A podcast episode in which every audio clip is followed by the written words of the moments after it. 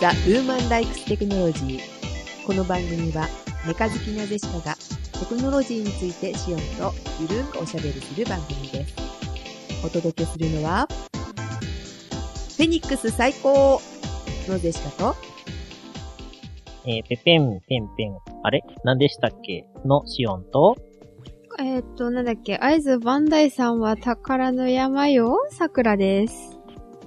こんばんはこんばんは。こんばんは。なんだっけってなんだあ、はじめまして、桜です。 ウーテク初めてじゃないっけあれ違いま本す当初めてそんな気がします。多分初めてです。あ、そう言われたらそうかも。そんな気がします。だっけシオンさん。あ出た記憶がない。うーん、さすがに覚えてないですね。え、ウテク始まって何年 ?6、7年そうだ6ね。年ぐらいいや、し7年ぐらいになりますかね。 7、8年になるんじゃないかな。えっ、と、桜、アット桜ジオを始めてから1年ぐらいで始めたんだっけシオンさんとね。ああ、桜さん、出てないわ、多分。ウーテクは、大人の番組だから、あお、おう。子供は出てえ、ないでも、もう、あれ、あのー、何でしたっけカジノ入れるんでしょほんどういうこと成人してるから入れるあ、成人しないと入れないんですっけ、あれ。えっ、とね、21歳以上かとか。 ?21 か。あー。じゃあ21だ。じゃあ21だっておかしい。カジノ入れるから21だ。逆逆。 21なおです。というわけで、あれバンダイ誰かさんバンダイさん何があいつ、バンダイさんは、パカラあの、い行った、行ったらしいです。い行きましたわ行。きました。原文系。は。はいい。ドマ見てきました。なかなかに疲れました。五色沼ね。ねえ綺麗だっえた、ね。感想疲れたそれだけそれ、うん、それだけですかね。疲れたのはジェシカが疲れたけどね。 さくらさんとか遊びに行ってさ、この間。はい。で、どこにで新潟長岡花火を見た方がいいわよってさくらが言うから、はい。平日だけど行ってきたの休み取って。うんうん。まあ、長岡花火もね、見たかったけど、会津磐梯山も私行きたくって、五色沼見てみたかったのね。バンダイさんって、新潟になかったと思うんですけ ど、 新潟から近いってジェシカ的には思って、ち近くはないあの福島ですね。ですね。うん。うん。島なんですよ。うん。えっと、車で下道走って3時間ぐらいかなだったと思う。ああ、3時間あれば、神戸から浜松行けますね。高速であ、。あー高速でね。そう、下道走って、確か200キロくらいだったかなな下道を3時間で200キロはおかしい。え、そう はい。うん、まあ、うんまあまあ、そまあそんな感じで行けるから、まあ行ってきたんですけど。で、まずじゃあ、会津バンダイさんの話しましょうか。え、終わりましたけど。もう終わったの まあこれね、あの、後の、あの、あの項目の方にね、えーかかってくる話なんですけど、はい。アイスのそのバンダイさんの、えーっと、五色沼に行くのには、結構歩かないといけないのね。ほうほうほああ、ああ。ああ、思い出した。で、あう。の、の、の声、の声。はい。それはいいんですけどね、その5つの沼を見て、えっと、帰ってくるのに、その、スタートライン、スタート地点かに戻ってくるためには、同じ道を引き返さないといけないんですよ。はい。池の周りを一周くるって回るっていうようなコースになってないので、直線コースになってるので、うんうん。まあ、5つ沼があったら、1、2、3、4、5、そこまで見たら、もう一回、5、4、3、2、1に戻るみたいな。なんか、ジェシカさん苦手そうなコースですねう。ん。あんまり、ね、同じところまた戻るのかって嫌だなと思ってさ。うんねはい。えで、その、そこを通らずに、今度国道を通って帰っていけば早いみたいな感じだったんですけどね。うんうん。うん。で、えーっと、コースどのくらいあったっけ ?1 時間半ぐらい。でもゆっくり歩くから、その、もうちょっとかかるかな。ね、2時間ぐらい歩いたかなと思うんですけど、となると、まあ、半日仕事になるじゃないですか、ションさん。はいはい。片道2時間ですよね。だいたい。まあ、ゆっくりめで。そうそうそう。で、なので、自転車をね、反対側に止めておいて、うんうん。まあ、スタートがなんだっけ、あそこの沼は。毘沙門沼でしたっけ忘れた。どうしよう。 で、で、あの、毘沙門からスタートして、えっと、一番最後の沼が、なんだったっけ忘れた。あ 忘れた。 緑沼だったかな違うね。緑沼か真ん中ぐらいだったっけそんな気がする。一つもなんか、確かな情報が返ってこい。えーせめてググってくれ、桜さん。五色沼。で、で、えーっと、最後のところのコースの最後のところに自転車を置いておいて、えーっと、それで車でもう一回、ビシャの沼に戻って、そこから走走ればいいじゃない、走ればじゃないわ。歩いていけばいいなと思ってたの。なんか柳沼っぽい最後。あ、柳沼か。そんな気がする。うん。柳沼の方に、えー自転車を置いとけばいいかなって思ってね。うん。で、あの、ジェシカそういうふうに考えてたわけですよ。はい。で、自転車をですね、車に積んで持っていかなきゃいけないじゃないですか。あまあ、もしくはあのーなんか紐で縛って天井とかにくくりつけてもいいと思いますけど。ね、後ろの方にくくってる、でくくってるっていうか なんかね、あの、乗せてるのもありますけど、まあ基あ本、の、前輪と後輪に、こう、スケボーを仕込んで、車の後ろにあの紐つけて弱いでね。んあの、車の後ろから牽引してもいいと思います。で、あの、折りたたみ自転車をね、は行いけ。ばいいかなと思って、うんうで、桜さんが折りたたみ自転車を1台持ってるんですね。うん。ね、桜、ん。おう持ってた。いや、持ってる。た。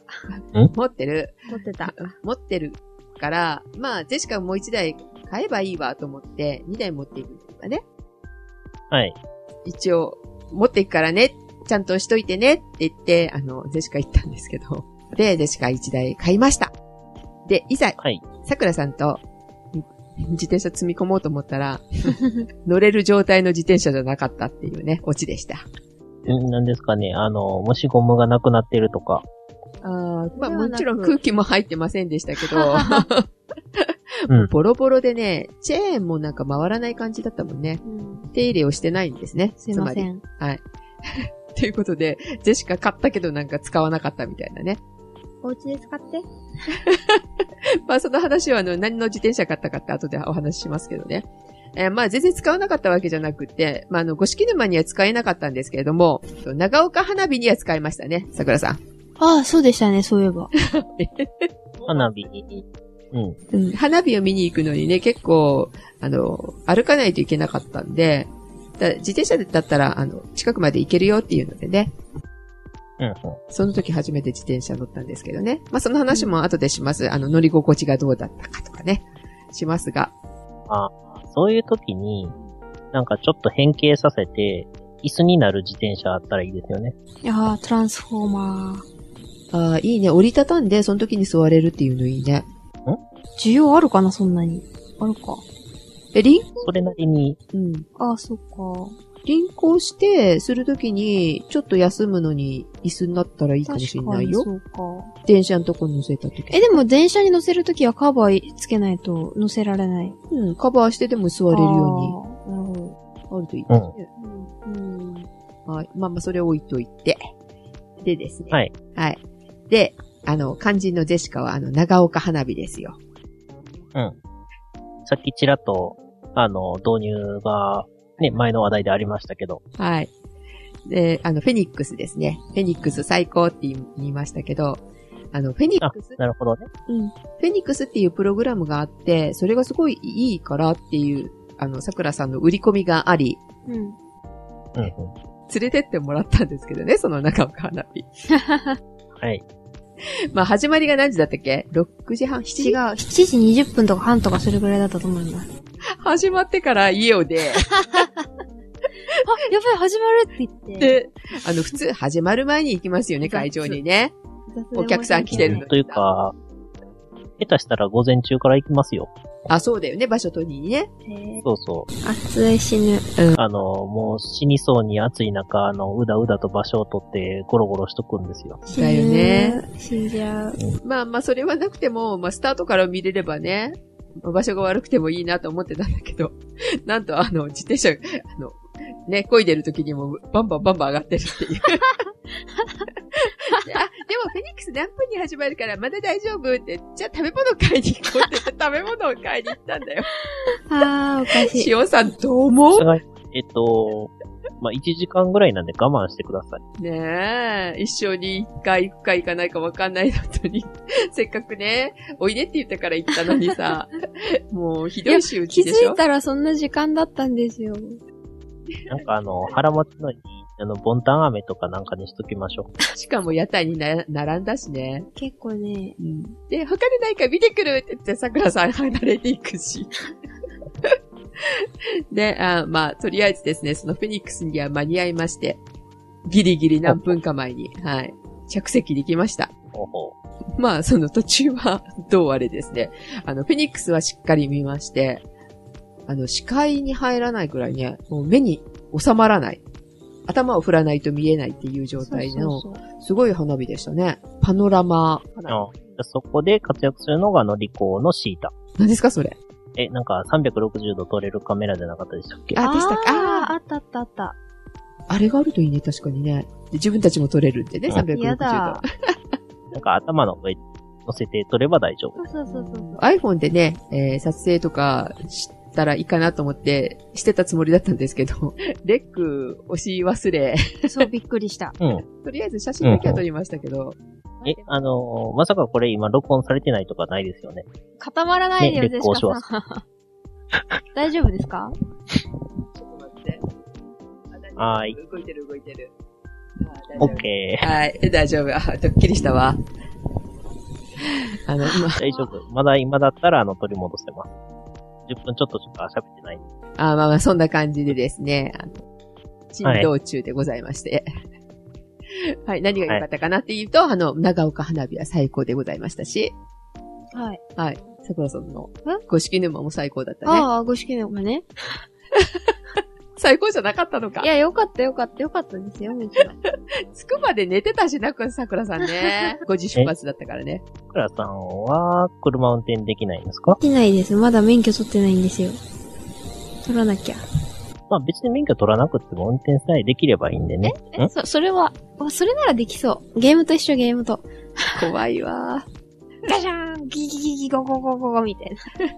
というわけで、あの、リアルスリルドライブになりそうな、あの、運転は置いといてと。はい。西え野ーさ、んの。はい。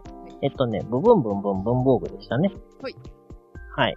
なんか間違ったけど、まあいいや。最近ですね、初めて、今の職場がものすごい紙ベースの職場で、もうあらゆるものが、あの、紙でやってくると。うん。もう、うんめんどくうさ。ん。今だけまあ、電子メールは紙でやってこないですけどね。うん。はい。というわけで、あの、シャーペンやら、消しゴムやらを、まあ、持っていくわけなんですけど、まあ言ったら、なんか、支給してもらえるかもしれないですけど、まあ使い慣れたやつでいいやって感じで使ってたんですよね。で、そこで、さらに、場所によって、えー、ルールがちょっと違いまして、シャーペン禁止っていう部屋もあったんですよ。ほう。あ、芯が飛ぶから。うん、芯とか消しゴムのガスとかを落としていけないっていう。となると、消せないペンしかなかったので、結構めんどくさかったと。で、そこに最初からいてる人は、もう消せるペンを使って、あの、ガシガシ書類になんやかや書いてたんで、まあちょうどいい機会だし、フリクションボール買おうと。えー、皆さんね、当然ご存知ですよね。あの、パイロットの消せるボールペ ン。はいはいはい。。で、フリクションボールを、まず、まあ何も考えんとですね、えー調べずに適当にコンビニとかで買ってくると、えー太すぎて書けないとい。う0.7でした。種類いっぱいありますからね、フリップ。うん。へー。で0.7やったんで、あ、これは太すぎるなっていうことで0.5の4色入りのやつを買ってみたんですよ、もう。えーそれでも太いと。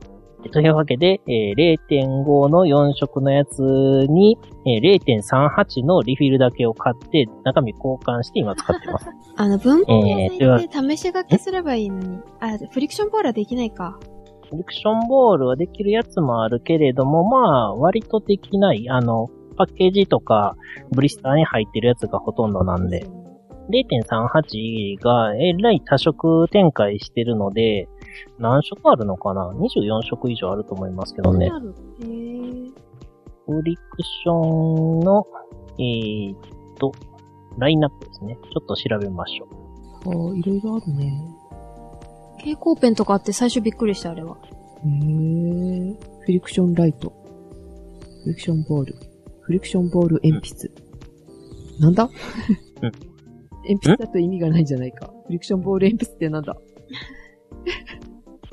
消し、消しカスが出ないとかかな。ボールペンなのに、鉛筆みたいにかけて消せるって書いてある。鉛筆0.7。えそれ普通のフリクションボールじゃないんですかよくわかんない。だって鉛筆鉛筆って書いてあるよ。えー、よくわかんないフリクションボール鉛筆って書いてある。えー、よくわかんない。うん、謎。え、それ普通のじゃないなんでしょうね。ねわかんないや。まあいいや。はい。というわけで、はいえー、0.38でようやくちょっと太いかなぐらいに落ち着いたので、今、えー、ガシガシと詰まってます。もう、ほんまに、その、ペンの系統は、千差万別ですからね。前になんかいくつかペンの話したと思うんですけど、0.7でもね、別にそんなに太くないボールペンとかもありますから、うん、ボールの径だけだとちょっと、なんとも言えないんですよね。えっ、とね、確かそんなに太くない0.7のや0.7のやつはパワータンクかな加圧ボールペンのパワータンクってやつで、上向きだろうが水中だろうが書けるかなんか、氷点下でも書けるって書いてますあね。それすごいね。なんか壁に書くときにインクがなかなか出ないやつとかあるからね。うん、あの、上向きでも、なんかかけるやつとかありますよね。うん、それ大事今、今言ってるのがそれです。今言ってるのがそれであ、す。あれああ、なるほど。そう。あの、ユニのパワータンクってやつ。水中でかけるやつとかね。というわけで、試し書きは、あの、重要です。あと、やっぱり買うときには下調べしましょうっていう話ですね。うん会社で文房具も、あの、注文するとき困るんだよね。どんなのかわかんないからさ。あー、注文してやっとわかるみたいな。そう、だから注文でいくつか頼んで、よしこの中のこれをた、これから頼もうみたいな。うん無駄まあ、なボことしてボールペンとかはね、いずれ使えますからね、誰かがね。まあね。まあ、フリクションボールのその0.38のノーマルの芯というか、普通の躯体があるやつですけれども、あれ、あの、クリップの部分がなくって、突起だけなんで、ちょっと、落っことしそうやったんで、やめてたんで、まあ、リフィル交換になったんですけどね。部分部分文房具のコーナーでした。はい。で、いいと思いますよ。えーあー、そうそう。オチとしては、あの、落っことすことはなかったんですけれども、間違って、あの、洗濯機の中に、あの、ペンをね、挟んだまま放り込んでね、シミになったっていう。あえーまあ、まだフリクションボールじゃなくてよかったですね。ゲルインキは、えらいことになるね。シミ落としに持って行ってください。ゲルインキは多分、素人じゃ無理です。ボールペンの、ジェットストリームの通常のボールペンやったんで、トントントントン、アルコールで落としていってます。あー溶けるから。そうなんだ前回私あの、ヘッドセットを洗濯機ああ、。でありましたたけど、落ちって感じ。うやん。ほうほうんシオンさんは、ボールペン。う。そうそう、ジェットストリームの0.5。っちゃったはい。さくらさんは、ヘッドホン。いや、最近ヘッドホンでかいですよ。ですよ。 最近選択したの多分はメモ帳とかティッシュとか、いつも悲惨なことに、ある意味悲惨になるものぐらい。はい。そこであそこで思い出した。思い出した。はいなんか洗濯機で洗えるスポーツイヤホンがね、発売されてて、今月ですね、8月9日にドスパラが、あの、上海トン論屋で洗えるイヤホンをね、発売してました。4000円です。安っ。税込み3999円。ヘッドセットじゃなくてイヤホン。イヤホンですね。スポーツイヤホン。うん。洗えなくてもいいけど、あの、この時期汗かくから、うん。いいよね。そうですね。あの、それこそ書いてあったけど、あの、シャワー浴びながら一緒に洗えるみたいな音楽聴きながらみたいな。あ、すごい。でもその代わり、あれですよね。iPhone とかで聞くと、本体の方が、MP3 プレイヤーの方が、ダメねだダよメねになっちゃう。ここは、お風呂セットのあの、なんか、ジップロックみたいなやつ入れ て、でも線伝わってこうあれじゃない確かに。水が入っていきそう。これ、Bluetooth かなんかだったらいいのにね。そうですね。Bluetooth じゃないんですよ。優先なんですね、普通に。うん、だからまあ安いんじゃ。ゃあ、iPhone を扉の外で音大きめで、ヘッドホン外して、うんうん、それ洗えない。で、イヤホンはしたまま、あの、あー、なるほどにね。 入ればいい。聞いてる気になるみたいな。なんだそりゃ。そうそう。いいない。はい。もうあらゆるシリーズはこんな感じですかね。はい。最近、しおんさん何か買いましたいやー、そんなあんまり何も買ってないんですけど、これね、収録始まる前メモしてたんで、えっ、と、東芝の 1TB のハードディスクと、サンディスクウルトラ 2240GB のソリッドステートドライブと、あと、X ファイル2016のブルーレイと、X ファイルコレクターズブルーレイボックスと、すごいアダプターとかを買いましたね。え、うん桜さんにどれが気になったなんか、あんまり入ってこなかった。なんか、横文字がいっぱい並んだ。ちなみに X ファイルのコレクターズブルーレイボックスは57枚組ですね。すごい。X ファイルわかるわかんない。なんだそれ。あ、アメリカドラマ。えー、あー、なんかあったような、なかったような。あの、スパリーとモルダーっていう FBI 捜査官二人が、あの、FBI の未解決事件の謎の X ファイルと呼ばれている、あ、知ってる。未解決事件に見た挑むという見た出るの見か。た、見た、見ました。全部全部は見てないですよ。ちょこっと見て、あ、面白い。終了みたいな。それの、実はね、2016っていうのが出たんですよ。まず、まずまず。さらに、それのコレクターズのブルーレイボックスも出たんですよ。で、どっちも買いました。すごいな今ね、あの、D ライフでやってたからね、X ファイル。ずっと私は、あの、録画して見てましたね。うんうん。2016をいや、2016は流れてないですね。前、前のやつ。最初の頃からずーっとやってて。はい。シリーズ、何シリーズまでやったのかちょっと覚えてないですけど、最初はちょっと、やっぱ、あの、ま、昔は面白いと思って見たけど、やっぱ慣れてきちゃう。それは、だって、シーズン9までありますからね。シーズンうんで1、2は苦しかった、見るのが。なんであの、む昔はだから面白いと思ったことが、あ、こんな感じだったっけみたいな記憶が変わってるっていうかね。あー、シーズン1とかは、え、シーズン1やったっけなアイスとかありませんでしたっけあの、南極の氷の中から何万年前のウイルスが出てきたよみたいな。うん、あれ、あの辺は面白かったですね。今すごい有名になってる俳優さんが出てくるな、みたいな感じの、その、そういう面白さで私は見てましたけど。あや。そうか、そのシリーズ全部買ったのね。なんかね、もう今までに何回も何回もあの、ビデオで借りてるんですよ。あ、本当そうそう、5年ごとぐらいに。ええそれほどハマってるんだ。うーん。ハマってるっていうか、だって一番最初テレビ放送される前から見てましたから。ええあ、そうなんですね。そう。そしたら、テレビ放送版で、なんか、吹き替えの声優さんがすごい変ってなって、げんなりした覚えがあります。で、謎のね、なんかオープニングとかエンディングテーマみたいなんが日本の音楽がつけられたりとかして、なんだこれってすごいこう、嫌気がさした。まあまあ、それで好きなシリーズだったんで、まあ、ぼちぼちと、そうやって5年に1回ぐらい見直したりとかしてたんですけど、じゃあ、もう買ってまえってなって、買いました。で、それ買った理由っていうのは、まあ、あの、2016が出たっていうのが、まあ、一番大きいところで、2016を見ると、買ってみ、買ってみたんですよ、こっちも。うんうんうん。生まれて初めて発売日にブルーレイを買いましたからね。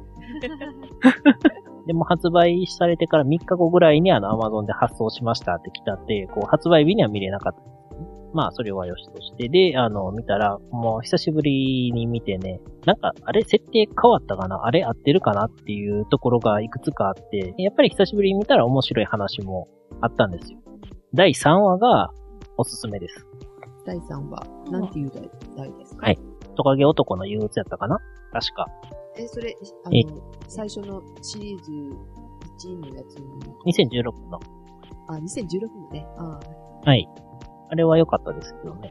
あと、ちょっと注意してほしいのは、えっ、と、パッケージに1から4と5から6って、あ、6話しかないんですけど、えー思いっきり書いてあるのに、1話から3話と4話から6話が入ってるんで、うん え、どういうことミスプリントされてるのと違うのが入ってるんですよ。どっちだったかなすいません、ちょっと、うろ覚えになっちゃったんですけど、第1話から第4話って書いてあるか、第1話から第3話って書いてあるのに、4話まで入ってるとか、なんかそういう、その、ディスク1と2のプリントミスみたいなのもありましたけど、ミスなのかうなんそれとも X ファイルなのないの不思議な。なるほど。謎の話が入ってたんですね。でも、ん第2版とかになったらそれ修正されてたりするんだね、きっとね。ああ。ね。うん。可能性ある。ね。でも好きなのはやっぱり買った方がいいよね。大事に見るし、何回もね。そううんうん。私もだ案外、安いんですよね。あ、そうなんだ。あの、私も基本借りる人なんだけど、はい。指輪物語だけはああ、あの、買いました高いやつね。すぐ買いました。 高いやつうん高いやつかどうかわかんないけど、あの、コレクション用そのうそうそう、中高いね。やうん、うん。しおんさんもきっとそんな感じなんだろうなと思って今聞いてました。つ。私、DVD あー買ったことないや。あ、エニグマ買わなきゃ。出たと同時に買わなきゃダメなんだよ。ああ、もう、もうじゃあと、もうダメだ、にわかだ。撮り直しとかで声優が変わったらそれも買わないといけないんですよ。ああ、そうだそうだ。で、見る用そうとコレクション用で大事に開けないっていうのと。やば。さすがにボックスはね、2セットは買えなかったですね。うん高いですからな、な、安いって言ったら高いからね。えっとね、定価66,960円で、今 Amazon で38,000円で43%割引で売ってます。それはお金。安い安い。はい。全部で57か。57はあって、うち1つが特典リスクで、2つが映画版。本編54話分というのがありますね。皆さん X ファイルの2016は、あの、3話が面白かったんでね。ぜひ3話見たら、あの、なんかメールでもください。でしか気になったのは、すごいアダプター。何がすごいのよっていう。あれね、使おうと思って買ったんですけど、結局使えなかった。どういうアダプえっタとーね、この間 Windows 10の騒動があったじゃないですか。何どっちだろ無料、無料期間が。う。ああ、そっち、そっちか。無料期間が終わる、終わる前に、あの、ブルースクリーンになって私びっくりしましたけどね。やっと終わったわって感じ。何がですかえ、無料期間。うんうん。やっと終わった、もう、もう、むしろ、むしろそれがなくなって仕事がなくなったみたいなとこ、アルバイト先。はあ、はあはあ、トラブルが多くてね。それの何何がすごい、それでうすごいアブアダプターは何につながるのすごいアダプターは、えっ、と、2.5インチのシリアル ATA のドライブを3.5インチ IDE に変換するアダプターです。簡単に言うと古い XP マシンがあって、それがあの昔の IDE っていう規格でしか繋がってないんですよ。IDE ってね、えーこれぞケーブルっていうようなあの、きしめんのお化けみたいなやつがあるんですけど、でそれでしか繋がってないパソコンの、まあ、中身をいろいろ入れ替えて、手にしちゃおうかなというので、でも手持ちにその IDE のハードディスクなんか、もうさすがにあるにはあるんですけれども、ね、ちょっと対応年数とか厳しいなってなってきてたんで、えー SSD のね、128ギガをずっとなんかほったらかしにしてて、ただのデータのストレージにしか使ってなかったんで、まあ古いパソコンだからこれでちょっと復活させようかなと思って挿してみたんですけどね。ところが残念。メモリーの容量が、えっ、と、256MB しかなかったので、Windows 8が起動しなかったので、10に上げれませんでした。8を、まずどうしたかっていうと、適当にその辺のパソコンの、あの、メインのディスクを取り出して、えっ、と、SSD 挿して、インストールだけして、引っこ抜いて、で、すごいアダプターで ID 変換して、古い XP のマシンに繋いだっていうことなんですけどね。そういうことができるやつだね、それ。そうそうそアダプター。すごいな。う。すごいんですよ。 すごいけれども、あの、対応してる方がすごくなかったんで使えなかったという。あえー、ああ残ー念あー、わかったわかったわかったわかったえ。わかった。似たようなのあるわ。似たようなのあるわ。うちじゃは。ないい、うちじゃない。うちじゃなくって、あ、てかこれ仕事場で使ってる。あ、使ってる。あ、使ってた。あ、言言っていいですよ。どうぞどうぞ。え、え、特にない。あの、多分ね、今ね、あの、リスナーさんがね、サクラさんが何の仕事してるんやろうっていうのが気になってるはずなんで。そっかそっか。 もう働いてる人なんだ。働いてるわけじゃない。バイト、バイトしてるんですけどね。PC 修理のね。PC 夫婦っていうところになんか働いて、うわ、バレる。 PC 夫婦うん はい。 PC 夫婦っていう。まあ、まあなんか、使ってんのこれを。使ってますね。あの、ハードディスク、あの、なんだろう、SSD 乾燥した時に、ハードディスクリカバリーで、あの、SSD に入れてから、それにね、リカバリーかけて移すっていうのとか、あの、ハードディスク丸コピーして、あ、丸々コピーして使ったりとか、なんか、するんですけど、SSD 乾燥したりとかするときにね。その時とか、あとはなんか、まあ、パソコンお買い替えされた時に、その旧パソコンのハードディスクぶっこ抜いて、新しいパソコンにぶっ刺して、こいてもさして、はい。で、は出 たどっねち、も僕はいらない。なんだろう、USB かてか、うん、ハードディスクをね、それするときにこの、これ使ってるなと思って。多分これ。これじゃないかな。なこれに似たようなもの。うん外付けハードディスク化するんですよね。で、なんか、デスクトップ用だと、あの、大きいハードディスクだと、あの、コンセントをささ、さして、あの、電源入れないと使えないっていう。あの、昔の外付けハードディスクの大きいタイプとかだと、電源入れなきゃいけないじゃないですか、コンセント。っていうやつの変換アダプターがあったりとか。うんなんか微妙に違うかもしれない。あ、ちょっと違うかな多分 USB の変換名人とか、ああいう系統のやつだと思うんですけどね。これは内蔵用にするためのもの。あ、じゃあまた違うのが。変、あ、違うわ。 SSD とか、だから古い、あの、パソコンのハードディスクを取り出して、まあ、SSD にコピーしたりとかして、まあ、SSD を戻すと。うん SSD 化して戻すという最初の用途だったら多分使われると思います。また違うのかな、なんか2種類あるから、そのうちの1種類はじゃあ多分これ、これっぽいやつうん。あるのはあると思いますよね。えー、ね、残念ながら、あの、これ買っては見たものの、ちゃんとうまくね、自分が使いこなせなかったっていう寂しいお話だったんですけれども、えー、Windows 10にね、えーその時、どれだけやってたかっていうと、4台やりましたね。ほー。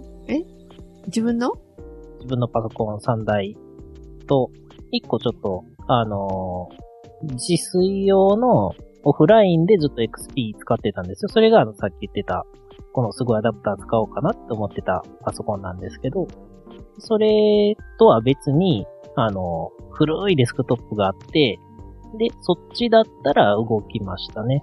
点が点が、はい。もともと、あの、Windows 2000で運用してたやつで、Windows 2000で、まあ、XP 入れたのもかなり遅かったんですけど、うん。Windows 2000使ってて、新女神転生イマジンっていうあのネットワークゲームが出ましてね。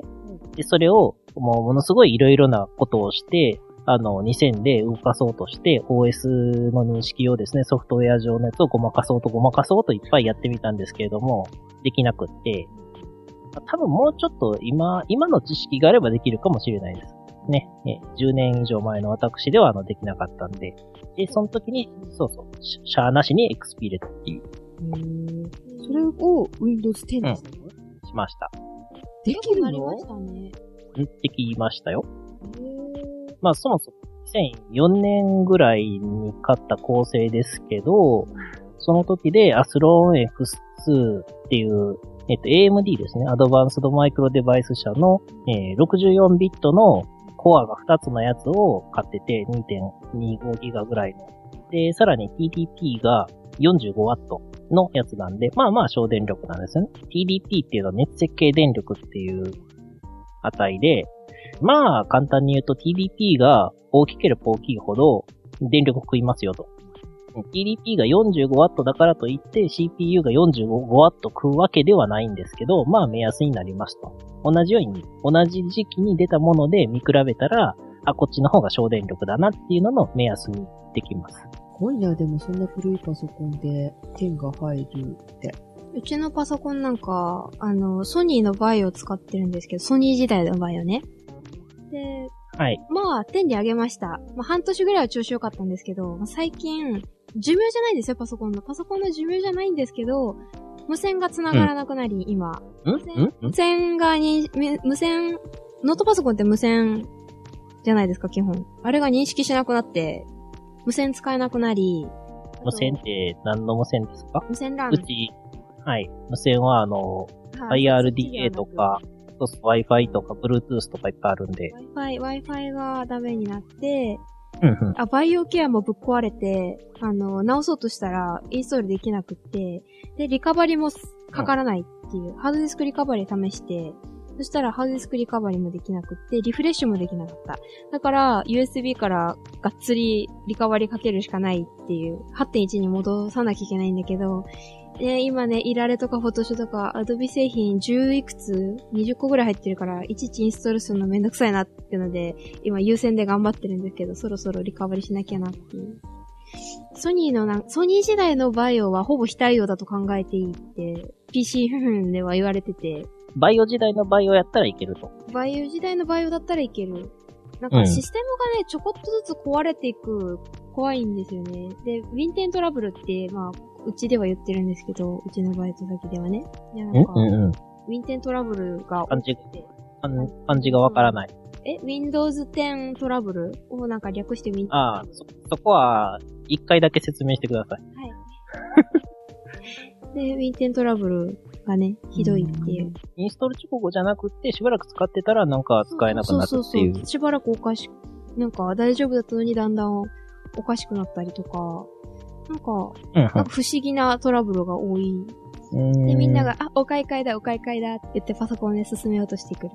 で、しかもね、あげようかと思ったんですけど、10にね、うん。はい。えー今使ってるのは7か。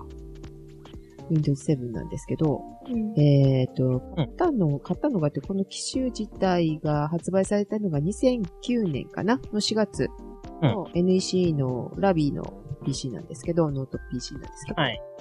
まあ、対応してるかどうか一応調べましたら、非対応ということで諦めました。いつだったかな ?2000 なんか、不思議ですね。うん、2010何年の、忘れた、2012か13の秋モデル以降じゃないと基本的に対応しないっていう、まあ、ちゃんと調べなきゃいけないんですよね、型う番。ん型番調べて Windows 10対応かっていうのを Web でね、調べてからじゃないと上げないと、本当にその後壊れる方が多くて、非常に多くて。と聞きましたので、ジェシカもワントゥーワンで調べた。というか、OS 入れ替えるときはもう全部データとかアプリケーションなくなるものと考えてやらないといけないのに、中途半端にできるよみたいに言ってるのがダメです。だからすっごくさ、押してくるじゃないあの、うんもう終わる7月、7月の3、ん ?29 で終わったんだっけ ?30 だったっけだ、それぐらい。えっ、とね、日本時間だと30日。 ?30 日か30。日だ。それの、はい。ちょっと前ぐらいに、いあいきなりなんかブルースクリーンで、であの、もう最後ですよみたいなそうそうそうそう。メッセージが出て、ブルースクリーンブルースクリーンっぽく最初に。あの、全画面であの表示されるやつうんでしょ、びっくりしたあれ。そう、それもだし、なんか勝手に上がることが多くて、で、だからお客さん困って、で、壊れるし、お、おなんかシステム。勝手にではないんですよ。え、でもなあんのか、、一応。放置してたら自動的に上がっちゃうでしょ、あれ。だから、放置してるのが悪い。まあまあまあま明確にや、やりませんっていう選択肢が出てるのに放置してるからダメ。あ。あとは、普通にだから、あの、あと何日後って勝手に表示されて、で、それそのまんま、だから会社立ち上げっぱなしで帰って、全部パソコン上がっちゃったみたいなトラブルとかあっああ、会社はあるかもしれないて。ね。そう。会社はダブルサス使ってないから悪いです。会社勝手にあの立ち上げてそのままになったりとかするそうそうそうそうする設定のところがあったりとかね、あるからね。まあ、やろうとは思ってたんで、まあ別にいいんですけどね、出てても。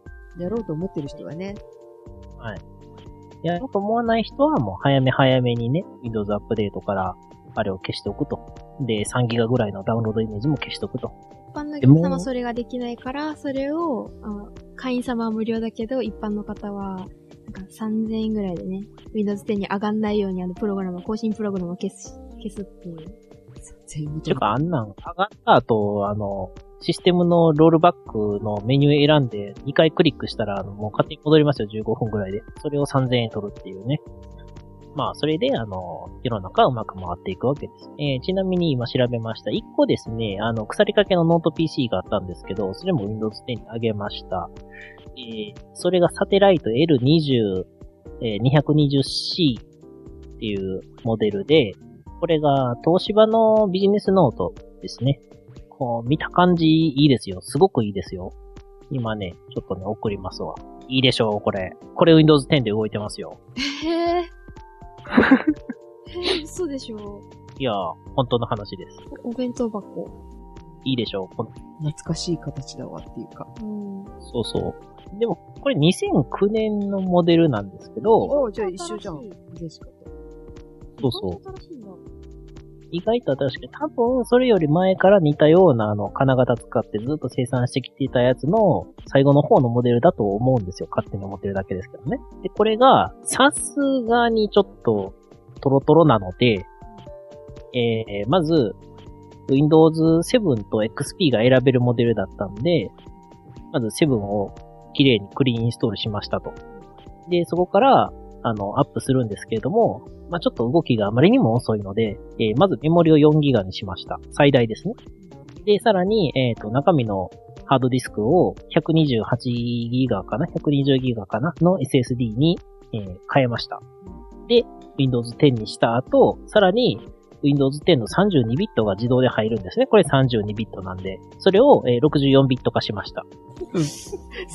なんか、なんかすごい、いきなりスペックが、そうそうそう。だって32ビットだったらあの3.7ギガしかメモリ認識しないじゃないですか。えーだからそれがなんとなく4ギガせっかく積んでるのに4ギガ認識しないのが尺だなと思ってみたら、あの、セレロンなんですけど、64ビットのアーキテクチャだったんで、あ、これいけるやって、64ビット化してみようって言って、あの、試しでやりました。まあ、それぐらいできるね、この2009年のだったらね。その後がちょっと問題が出たんですよ。もう何もかもうまくいってるんですけれども、唯一、あの、タスクスケジューラーで、あの、毎日毎日、あの、ラジコの、ありがとう、浜村淳ですをエアチェックしてたんですけれども、それがね、うまく動かなくって、5日分ぐらい飛んじゃいましたね。あそ それだけ。はい。それ以外はうまくいってるってことまあ、はい。うまくいってますよ。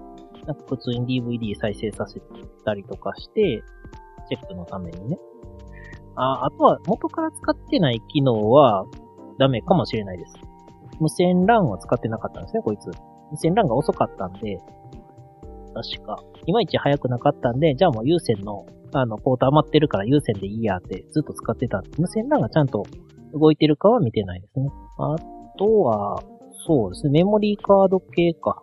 全部が動くか見てないですね。メモリースティックとか。まあまあ、その辺ぐらいですかね。まあ普通になんかあの、すごく基本的な機能を使うだけだったら問題なく動きます。で、こいつはあの、ずっとほったらかしで、えー、遠隔操作ソフトを使って、浜村淳ちゃんと取れてるかなっていうのをあの、会社の休憩時間とかに見てるわけですね。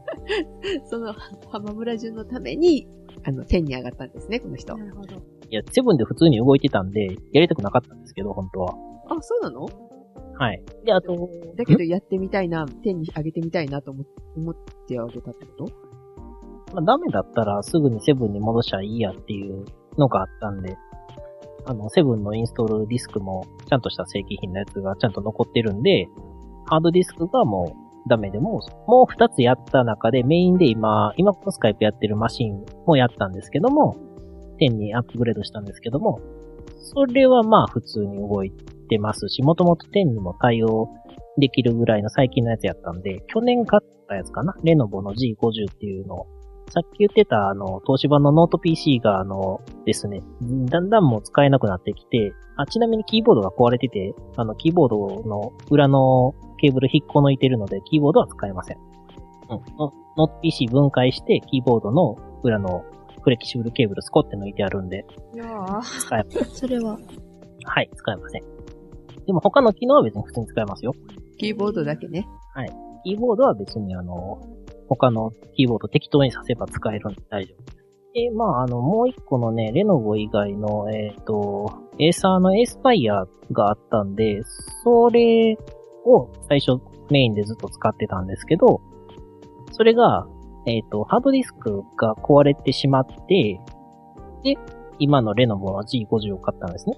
で、この機械だし、エスパイアのやつも、もう、ダメだったらダメで、Windows 8の8 Pro のディスクを普通に持ってるんで、もう中身全部、あの、初期化してやり直そうかなというので、いろいろいらってたんですよ。そしたらね、あの、やっぱりそういう時に出てきましたね。買った最初の日に取ってたシステム復旧ディスク。あ最近の、というか、国内メーカーのやつ以外って、その辺サポートが全くないので、自分で、あの、セットアップ用ディスク作ってなかったらもう二度とちゃんとできないんですよ。どうするかっていうと、メーカーに修理出して、ハードディスク代と、えっ、と、コーチに出して、3万円とか4万円とか出して直してもらうと。調べたらそうなってました。エーサーのやつね、あの、再セットアップディスク売りますって書いてあって、リンク飛んだら、あの、売ってませんって書いてあって、どないやねんって言うんですけど、おかしい。もう罠みたいな状態だったんですよね。売ってます。やっぱ売ってません。そうそう。いや、もうこれ無理かなって思ってたら、あの、ポロッと出てきました。で、ここで、あの、玉突きで、最後、ちらっと言ってた Windows 8 Pro の通常のディスクが、昔使ってたあのデスクトップの2000が載ってたやつに入ることになったんですよ。だから、本当は、その前の壊れたノートがうまくいかなかった時用にもうこれ入れてしまえと思ってたんですけどね。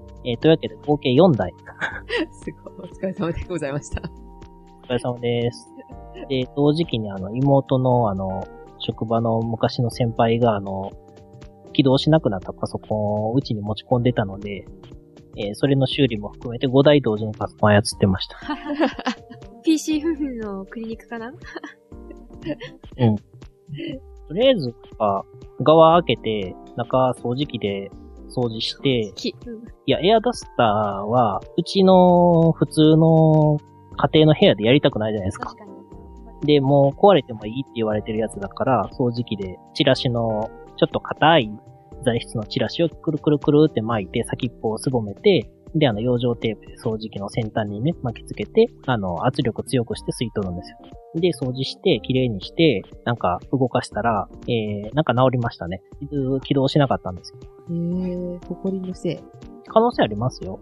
埃で、まあ、下手したらショートして、あの、カチッて火が出たりしますし、そうでなくっても変なとこに溜まってたら、あの、熱源になって熱暴走したりしますし、なんでね、まずはあの、分解して掃除するところから始めましょう。で、それも、えっ、と、システム復旧ディスクをあの、作って、オーダーがですね、ハードディスクの中身を完全に消去してほしいということだったんで、えーまた、時間を見て、えー FBI 方式であの、消去したいと思います。 FBI 方式。 FBI 方式は確か、ハードディスクの全領域に0を全部書いて、1を全部書いてっていうのを7回繰り返すやつでしたかね。 FBI 方式って言うんだ。えー、うちのハードディスクは、ハードディスク破壊って言って、あの、破壊するうんやつ、あの、バキってやつ、あの、キコキコして。わからない擬音しかない。ハードディスクのあのディスクの丸いとこあるじゃないですか。ハードディスク引っこ抜いて、で、そこをなんか専用の機械に入れて、キコキコして、こう、手でね。あの、なんだろう。イメージ的にあの、自転車の空気入れみたいな。あんな感じでキコキコして、あ、物理的に破壊する。そう、物理的に破壊。壊する。でもあれ読もうと思えばギリギリ読めるんですよね。うん。あのーで、それ読もうと思えば読めるし、で、あの、一回0を書いただけだと、あの、時勢の特性で、あの、ちょっとうっすら前の状態が残ってるんで、あの、ぼやけて読める状態になってることがあるので、0を書いた後1を書いて、で、また0を書いてみたいに繰り返して、時勢の特性を消していくんです。だから、あの、そうそう、物理破壊をする前にそれをやるっていう。うん、なるほど。で、まあ、二度と読めない。うん。まあ、すればいいので、その後、なんか Linux でも入れて遊ぼうかなと思ってます。うんよく映画であるじゃない。あの、テロでえ破壊されたハードディスクそをうそうそう復元させるとか言ったら、、ああ、あんなボロボロになっててもなんとかなるのっていうのがあるから、そうなんとかなる物理的よりやっぱり一旦そうやってやった方がいいんだね。そうですね。あとは、最近のだったらハイブリッドとかがあって、変なところとかにキャッシュが残ってたりするんで、まあだから強力な磁石を当てるか、なんか薬品に入れて溶かすか、物理的に破壊するか、いろいろ考えられます。で、Windows 10いかがですかね。うん、まあ、 8.1に戻します、私は。 1.1をね、使うと、なんか最初に回避方法があったのかもしれないんですけど、強制的にマイクロソフトアカウントと紐付けしようとしようとしてくるんで、しようとはしてくる。うん。はいそれが、最初は何も考えず何も調べずに Windows 8.1のパソコン使ったら、もうすごい無理やりいろいろやってきて、やりたくなかったのに Skype のアカウントと Windows のアカウントまで紐付けられちゃったりとかしてしまってですね。ああ、あれ私調べながらやったのか、最初。なんかマイ、マイクロソフトアカウントをね、無理やり作って、ログインしろ、ログインしろって言ってくれるんですよね。まあ、だから一番いいのは、ステアカウントを作って、それで遊んでやることですね。えー、私がね、やって、やってしまったのは、あの、もう、ホットメールの、昔のホットメールって知ってます懐かしい。はい、してあまっす。たなぁ、あったあった。ホットメールでもしかも COJP じゃなくてホットメールコムしかない時のアカウントなんで、すんごい古いんですよね。まだ20世紀やったかもしれないですね。そうそう。あれ、あの時はネットミーティングにするか ICQ にするかみたいな話をしてた時ですよ。えー、ね、えー、しょうもない話になるので、これはこれで切り上げで。えー、Windows 10にするときに一番引っかかったのは、えっと、Windows 8 Pro を持っていたんですけれども、Pro から直で Windows 10にはできないので、一旦8.1にしてから Windows 10にしなきゃいけなくって、それが非常にめんどくさかったです。7から10はできますし、8.1から10もできるけど、8無印からは10にできないんですよ。無印。だかこれねら、うんなんか Windows 10に上げてほしいっていうパソコンを持ってこられると、それも8で最初から全くあの Windows アップデートしてない人はもう、もう1日仕事。アップデートだけに Windows アップデート。で、まず Windows あのそして8.1のアップデートかけて、だから本当に時間かかそる。れいらない。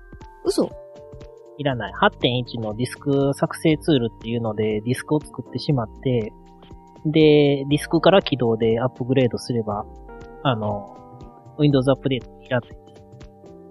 あー、まあお客様のパソコンだからできないのかなわかんないです。手間かかるい。やあの、データ消えてもいいですかっていうあー、ダメです、ダメです。やつを、やつを先に言っといてるから。でアプリは引き継ぎできないこともあるんで、アプリケーすいショまンせね、んね。うん。まあね、消えてもいいやつだったら非常に楽。それで消えちゃダメだからね。うん Windows 10は全然関係ない手品でした。 買うかもし、そろそろ買うかもしれないけど。あそろそろパソコン買うかもしれないでしょ。買いますよ、きっそとしたら Windows 10じゃないですか。アップデートとか、そう考まあえなく確かていにい。。はい、あの、ただの聞き役でございました。何のことみたいな。 天にあげるのはでも大変だってことね。そう、まあ大変ではない。人、人による。あのね、あの、まず、データ諦めてください。嫌だ。うん。まず、まず、早い。諦めるっていうのはもうちゃんとバックアップを取って消えてもいいようにしとくっていう。OS 変えるときはでも基本そうですからね。まあね、そうですよね。で、その状態で、なんやかんややって、ダメだったら、あの、クリーンインストールをすると。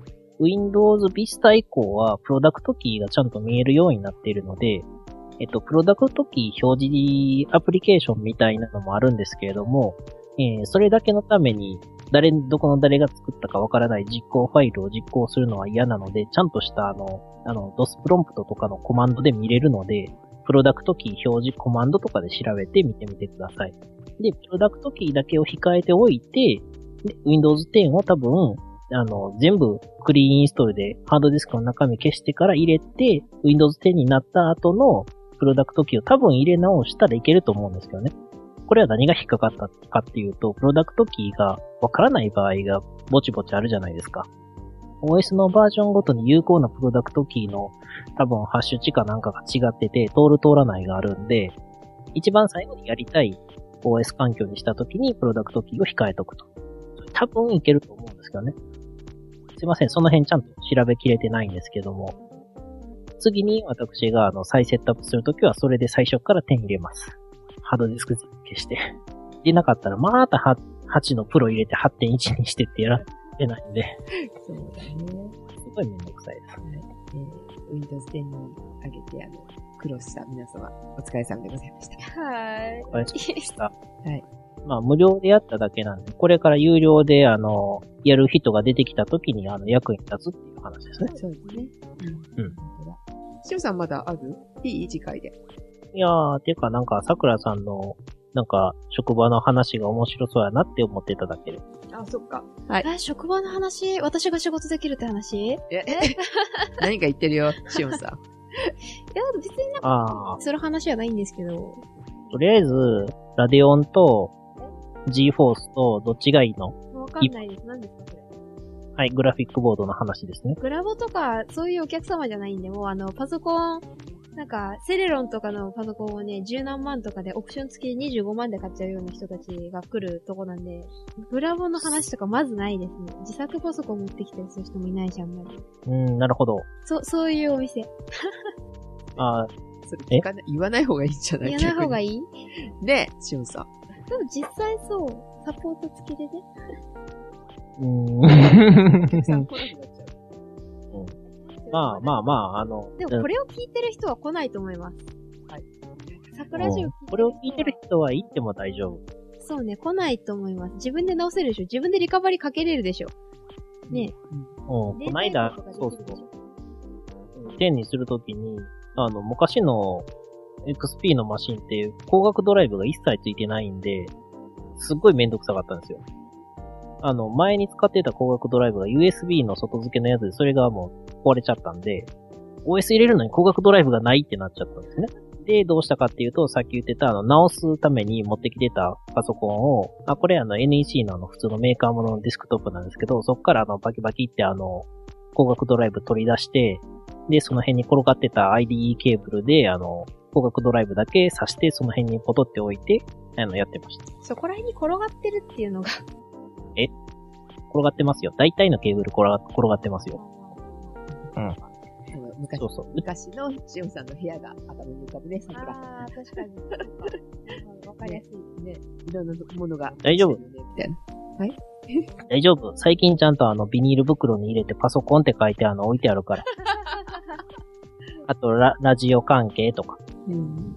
あの、ミキサーからもう使わへんやって外したケーブルがごちゃごちゃ入ってますから、ちゃんと。なんか、剥き出しのハードディスクがいっぱいあるなーっていうのがそうそうそ思い出しますよ。う。蓋も開けたまんま、あの、OS インストールしてます。じゃあ、桜さんのさっきのは、チョキチョキかな。うん。ちょっとまずいか。うん。宣伝になれば。でね。はい。でね、自作 PC なんですけど、最近のやつの流行りはどんなんなんですかん流行りいや、最近の流行りは多分、うちの店関係ない。おう、修理しやすいパソコン、扱いやすいパソコンを売るとこだから、えっと、とりあえず、富士通はい売っとけみたいなとこあ る。あの、大量に富士通の在庫をゆあの入れて、で、それを最初にもう、設定最初のあの、パソコンの名前とか決めるじゃないですか。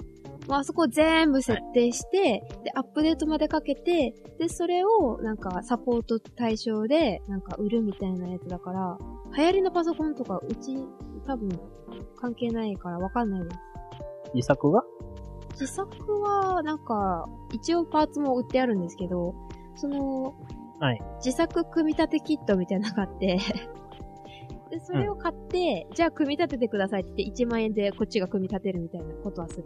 だから、もう多作パソコンみたいな。あー自作あ、でも、一応自作はあります。自作用パーツ。自作でも、まあ、言ったらセミオーダーみたいなもんやから、そうですうね。ん。昔から組み立てサービスはありましたけどね。うん。でも基本的にうちでのもお店だと自作パソコンとパーツだけ買ってくる人はいない。ななるほどあね。のパーツ買うだけだったらうちの店よりネットの方が安いから。いや、ネットでは買いたくないです。なんなんでかっていうと、あの、コンデンサーとか、熱設計とかの基板の具合が、なかなかわかりにくいんで、あ、ここにセラミックコンデンサー置いてるとか、あの、固体電解コンデンサー置いてるとかっていうのがわからないと。えー何の話かわからない人はググってください。まずはそこを見て買うかどうか決めてるんで。2、3000円ぐらいで、まあ、すぐに変えてもいいやっていうんだったらネットでいいんですけどね。やっぱり物見とかないと、これは何年も出すつもりで買うっていうのが、あの、ビジョンがないと、なかなか買いづらいかなというところですね。というわけで、あの、パーツ単体で買う人は、あの、基板の上を舐めるように見てください。舐めるよ うに。あ本当に舐めたらチクチクしてるんで痛い。では、次。次回は、あの、ジェシカが桜に騙されて、自転車を買った回をやりたいと思います。はいはい。じゃあ、この辺でお開きと、はい。はい。お届けしましたのは、ジェシカと、ぴょんと、桜でした。それでは皆さんおやすみなさおい。やすみなさーい。あー